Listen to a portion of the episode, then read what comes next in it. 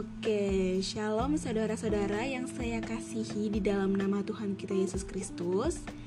Selamat datang di sesi podcast kita kali ini yang tentunya akan dipandu bersama saya Devi Marlina selama beberapa menit ke depan.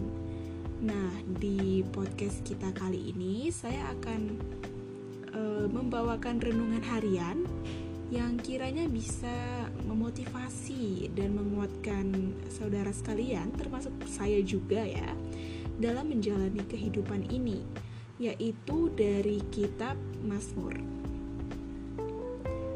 Baiklah, cerita yang bakal saya bawakan kali ini diambil dari kitab Mazmur pasal 134. Oke.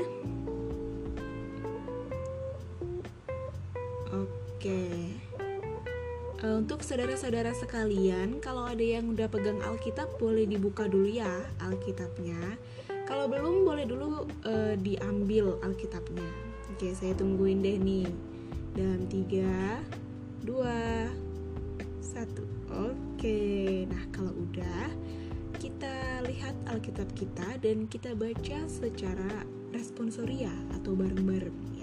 Aku dari rumah, saudara sekalian juga dari rumah masing-masing atau dimanapun saudara berada. Oke. Mazmur 134. Mari pujilah Tuhan, hai semua hamba Tuhan, yang datang melayani di rumah Tuhan pada waktu malam. Angkatlah tanganmu ke tempat kudus dan pujilah Tuhan. Kiranya Tuhan yang menjadikan langit dan bumi memberkati engkau dari Sion.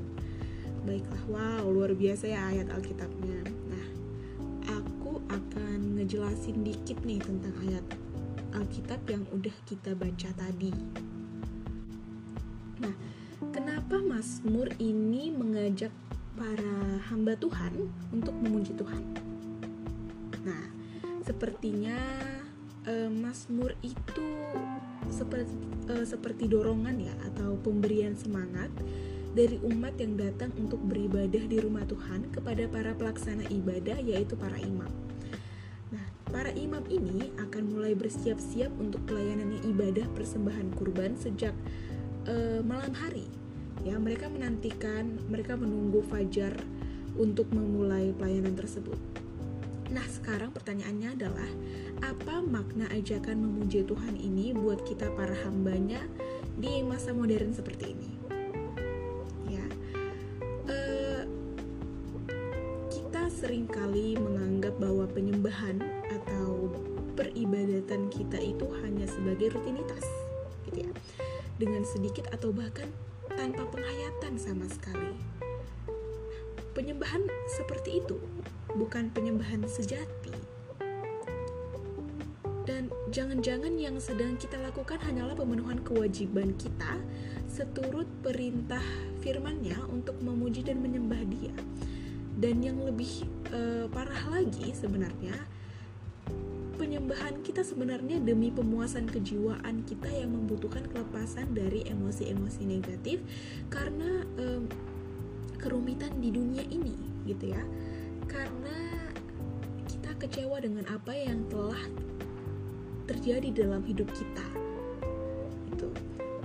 Jadi kita mungkin melakukan penyembahan, kan di penyembahan itu ada seperti mengangkat tangan, berteriak, menangis, meloncat-loncat, dan mungkin saja itu sebagai pelampiasan kita untuk mengalihkan dunia kita gitu loh, dari kekecewaan kita terhadap dunia. Kita bersorak-sorak, kita berteriak, kita meloncat-loncat gitu untuk menghibur diri kita. Dan pusat penyembahannya itu hakikatnya pada diri kita sendiri. Itu pusatnya itu pada diri kita sendiri. Kita jadi lupa gitu bahwa Dia yang bertahta di dunia ini berhak menerima sembah kita tanpa embel-embel apapun itu gitu, tanpa motivasi sampingan apapun itu. Ajakan menyembah Tuhan merupakan kesempatan untuk menghayati ulang kebesaran dan kemuliaan-Nya serta terkagum-kagum atas karya-Nya yang ajaib.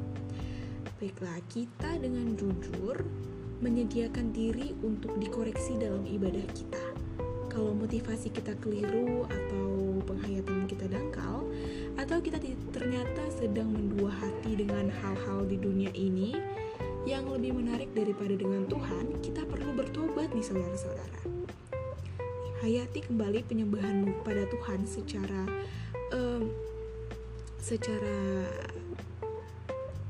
bersungguh-sungguh gitu ya, dan buka hatimu untuk menerima berkatnya.